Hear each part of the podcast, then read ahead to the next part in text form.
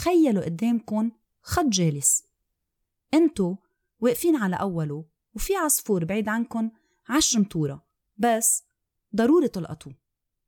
المشكلة إنه كل ما تقربوا كل ما تفكروا حالكن لقطوه بيرجع بيطير وبيبعد.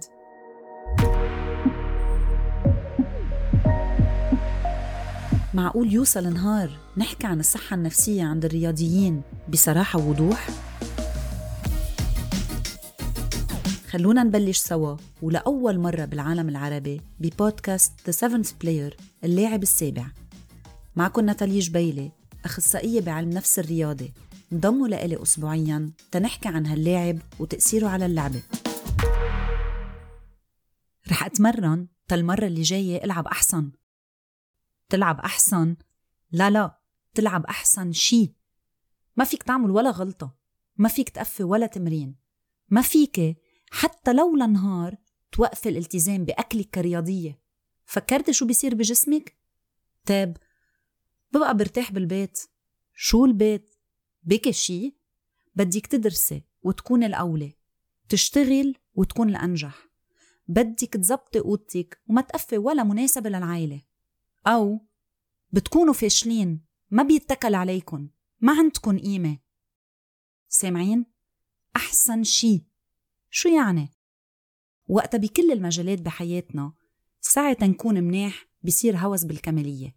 اليوم وبالحلقة 4 من بودكاست The Seventh Player رح نحكي عن perfectionism أو الكمالية بعالم الرياضة. شو هي؟ وإذا هالعامل إيجابي أو سلبي؟ إذا في طرق بتساعد إنه نخفف منه. تتعرفوا ليه عم ضوي على هالموضوع؟ بدي تتخيلوا قدامكن خط جالس، انتو واقفين على أوله وفي عصفور بعيد عنكن 10 متورة، بس ضروري تلقطوه. المشكلة إنه كل ما تقربوا كل ما تفكروا حالكن لقطوه بيرجع بيطير وبيبعد. اتركوا هالصورة براسكن، رح نعيزها بالحلقة، وتعوا نتعرف أكتر عن مثالية بعالم الرياضة تنفهم ونقدر بآخر الحلقة نقرر إذا وجود هالشي مفيد أو لا.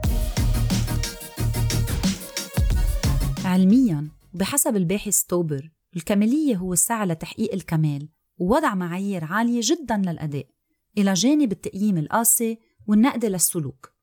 يعني طبيعي كتير الرياضيين المحترفين يسعوا أنه يتميزوا برياضتهم ويكونوا الأفضل، وهذا الشي صحي محفز وضروري، لأن بيدفع الرياضي أنه دايماً يقيم الأهداف اللي حطتها ومدى فعاليتها، وممكن أنه بعيد النظر فيها ويغيرها إذا هالشي بيسمح له يتميز ويحقق اللي بده إياه، وهذا الشي اللي منسميه Perfectionistic Striving. سمعتوا شو بقيم؟ الأهداف اللي حطتها.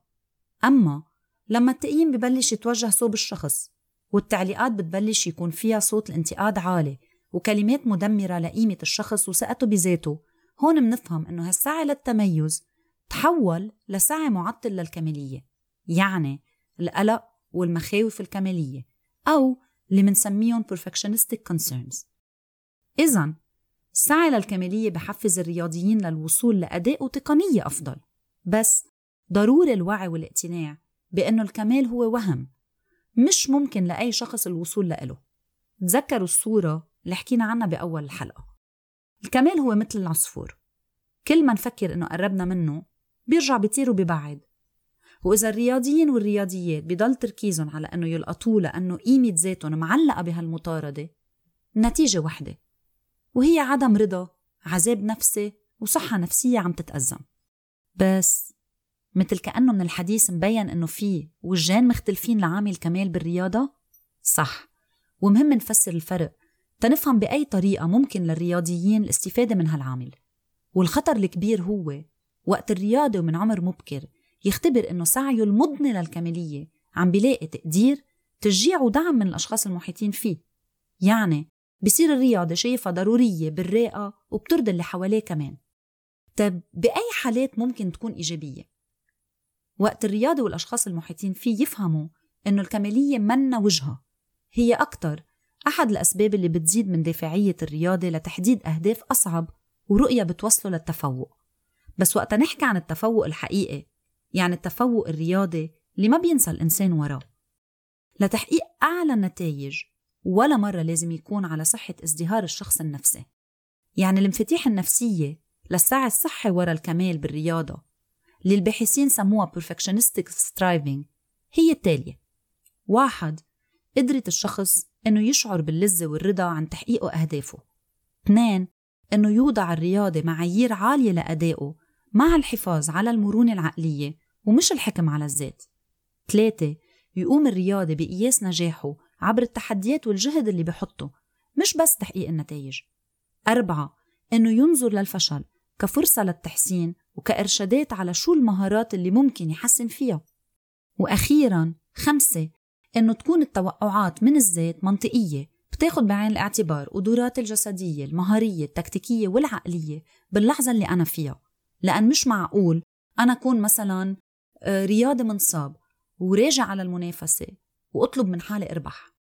السباح الأمريكي اللي هو أولمبي مايكل فيلبس قال بال2016 أنه طول مسيرته الرياضية تحكم بكل شيء تيكون كامل، وهيدا الشيء سبب بتعب كبير ما قدر يتخطاه ويتعلم أنه يقبل الأشياء مثل ما هي إلا بعد بدايته بالمتابعة عند أخصائي نفسي والتواصل أكتر مع القرب منه. يعني هالخيط شو رفيع بين أنه الشخص يكون عنده ميول أو سعي للكمالية وبين أنه يكون كل الوقت قلقان وعتلان هم كيف بده يحققها. صح، القلق للكمال عنده نتائج مدمرة كتير لنفسية الرياضي وأدائه كمان. أول شي هالنوع من التفكير بيتسم بالجمود والقساوة، يعني بينقصوا ليونة بطريقة مقاربة الأمور من خبرات وفرص جديدة.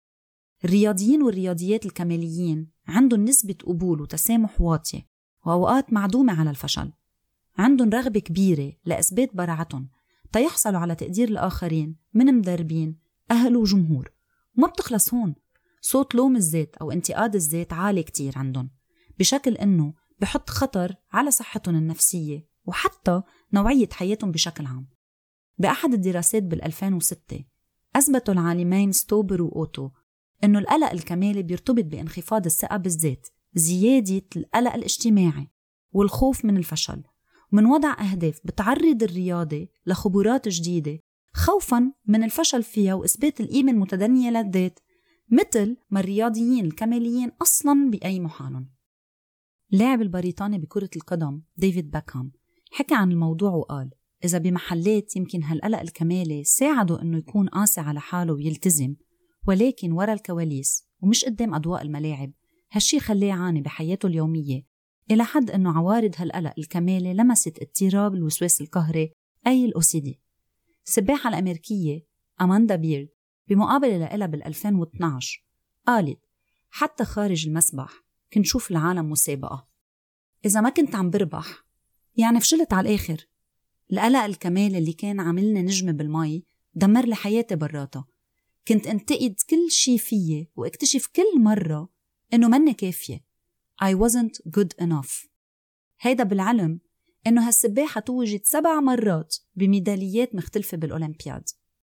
لاعبة التنس المحترفة الأمريكانية سيرينا ويليامز بتخبر عن معاناتها مع الكمالية وبتقول إنه هالشي كان موجود بتمارينها وعدم الرضا بالنتائج حتى بعد كل شي حققته، وبتخبر حتى إنه بداية علامات الكمالية ابتدوا يبينوا من عمر 6 سنوات، وبتقول إنه هي عم تتعلم تكتب الأحرف كانت تضل كل الليل عم تكتب وتمحي تتحس إنه عملته بأحلى طريقة، ترجع تبكي وتمحي عن جديد، وكانت توقع تاني نهار منا خالصة فرضة للمدرسة لأنه ما قدرت ترضى بيلي كتبته كفاية.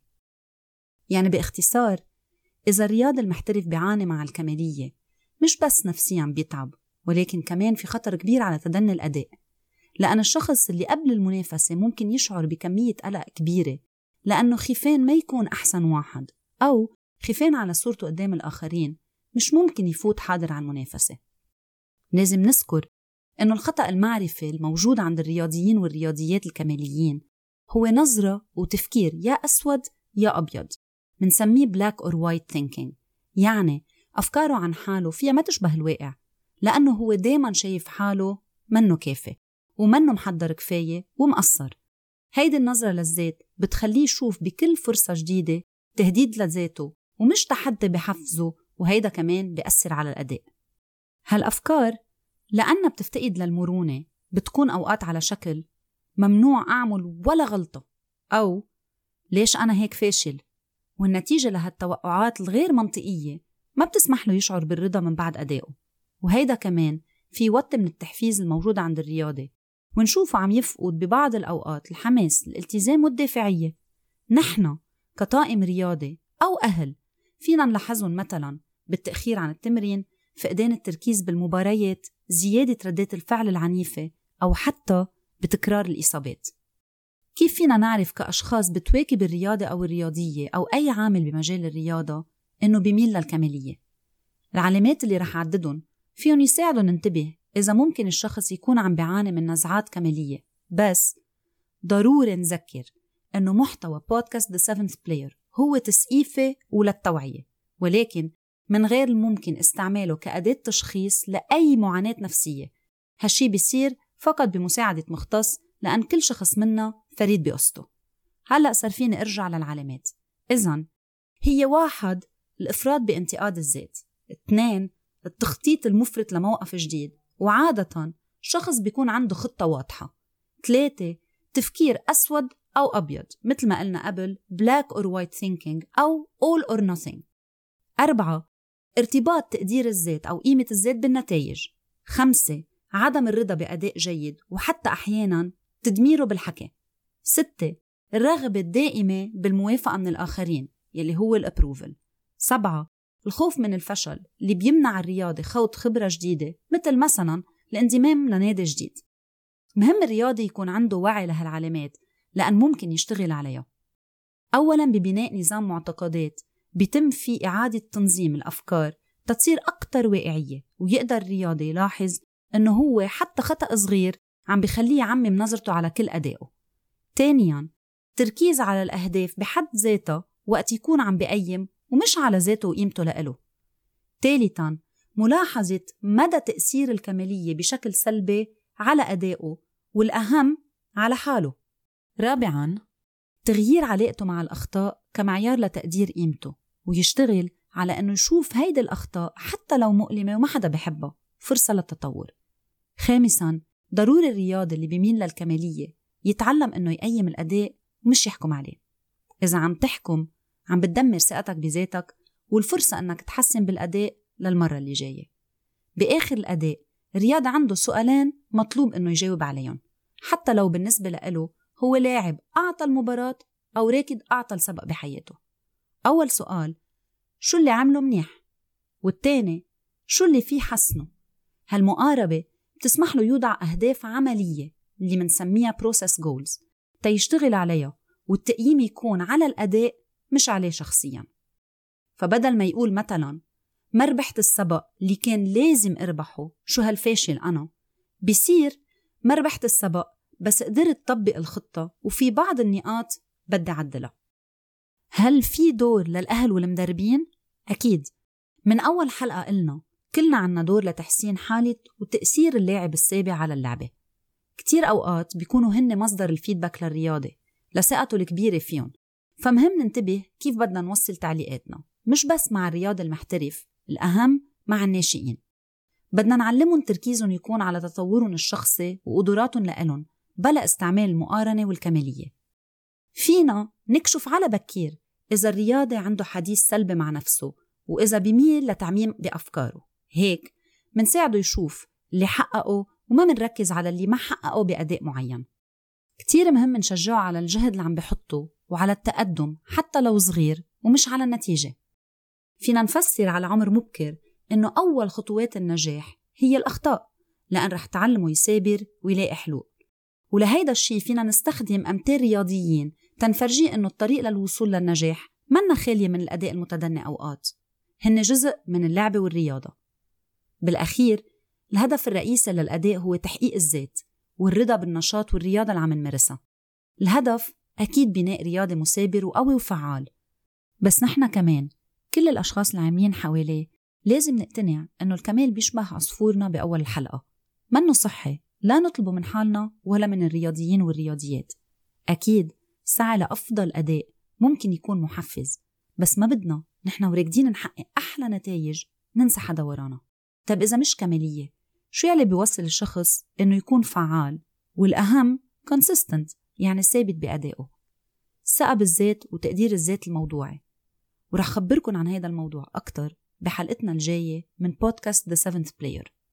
قبل ما نختم بدي أسألكن سؤال تنفكر فيه سوا هالأسبوع، وناطرة تعطوني رأيكن وأجوبتكن بالتعليقات. قديه الضغط اللي بتحطه وسائل التواصل الاجتماعية بيساهم برسم أو إجبار الرياضة على إبراز صورة بلا عيوب للجمهور؟ وهل قساوة التعليقات ببعض الأحيان يلي توجهها شخص على الرياضة أو الرياضية إلى دور بزيادة سعيه للكمالية وخوفه من الأخطاء؟ بشوفكم بالحلقة الجاية. بشكركم لانضمامكم لإلي بهالتحدي. منتلاقى بالحلقة الجاية، ومن هلأ لوقتها اهتموا بحالكم. إذا حبيتوا محتوى بودكاست The Seventh Player شير، سبسكرايب أند لايك على منصة البودكاست المفضلة عندكم. تواصلوا معي وشاركونا أسئلتكم على مواقع التواصل الخاصة ب natalie.sport.psychologist.